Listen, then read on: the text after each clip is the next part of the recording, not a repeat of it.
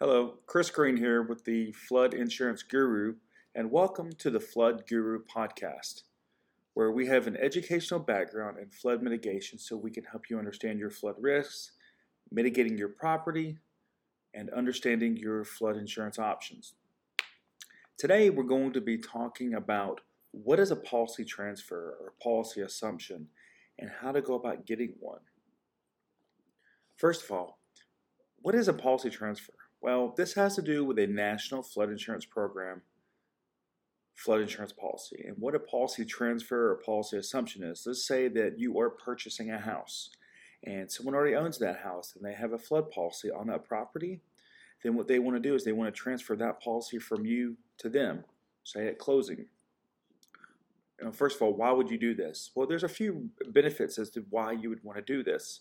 Uh, one reason is taking out a new policy with the National Flood Insurance Program might be completely different than doing a policy transfer. And the reason is that FEMA or the National Flood Insurance Program gives you credit for what's called continuous coverage, which can be a very large discount many times. It could be that that flood zone is no longer available. So maybe when the policy was done, it was in a low risk flood zone. Now the property is in a high risk flood zone. So you have access to lower rates by doing a policy transfer or policy assumption. So these are just a few benefits as to you know why you would do it. So how do you go about doing it? Well, first of all, you what you want to do is whoever wrote the flood insurance policy, you want to reach out to them. You want to make sure it's available because there are a few companies through the National Flood Insurance Program that don't offer policy transfers or policy assumptions. The other thing to remember generally is that policy transfers and policy assumptions are only available on National Flood Insurance Program policies. So if you have a private flood insurance policy, more than likely a policy transfer or assumption is not going to be available. If you have forced place flood insurance coverage through your bank, then the policy transfer or the policy assumption is not going to be available because that flood insurance is only for that particular loan. So once you reach out to them and make sure it's available, there's it's pretty simple to get it done. It's a sheet of paper that you will have to sign. And what that does is just says that basically you're signing ownership over from yourself to the new buyer. Now, there can be some negatives here if you're the owner of the existing policy. One of these is, as you know, flood insurance has to be paid up front. So what happens is you've paid that whole policy up front. So let's just say you paid $1,000 a month ago to renew this policy for the whole year. When you do a policy transfer, you would not get any of that money back since you're transferring it to a new buyer. So you have to basically be willing to eat those premiums for the year to sell your home, to do a policy transfer, which most people are when the premiums are reasonable. Because if someone gets a $4,000 quote compared to the $600 policy you have, it could stop them from purchasing the house. So this is one downside if you are the owner of the policy. But as I mentioned, it's really just one sheet of paper. Um, you can actually find a copy of it on our website, floodinsuranceguru.com. You can also just Google policy transfer or policy assumption form through FEMA, which they'll send you a form to sign. You'll sign it, you'll send it back, and they'll transfer the policy to the new buyer at closing. So, what happens if the closing doesn't go through? Then you just want to communicate back to them, let them know it did not go through, so they don't end up transferring it to the buyer.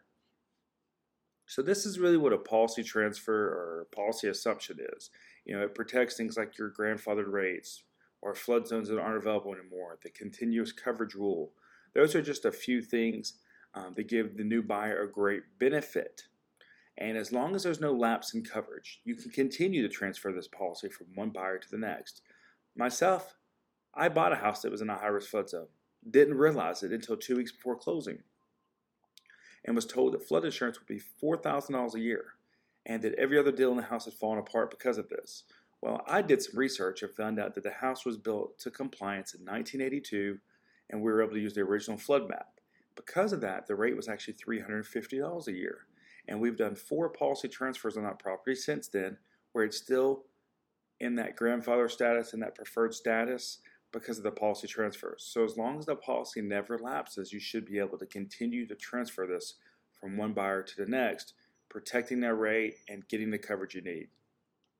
So if you've got questions about policy transfers or policy assumptions, you know, how to do them, are they the best fit? Because they're not always going to be the best fit. We just had a customer a couple months ago. Doing a policy transfer was going to be $3,000. A private flood insurance policy was going to be $1,200. So, policy transfers or assumptions are not always the best fit.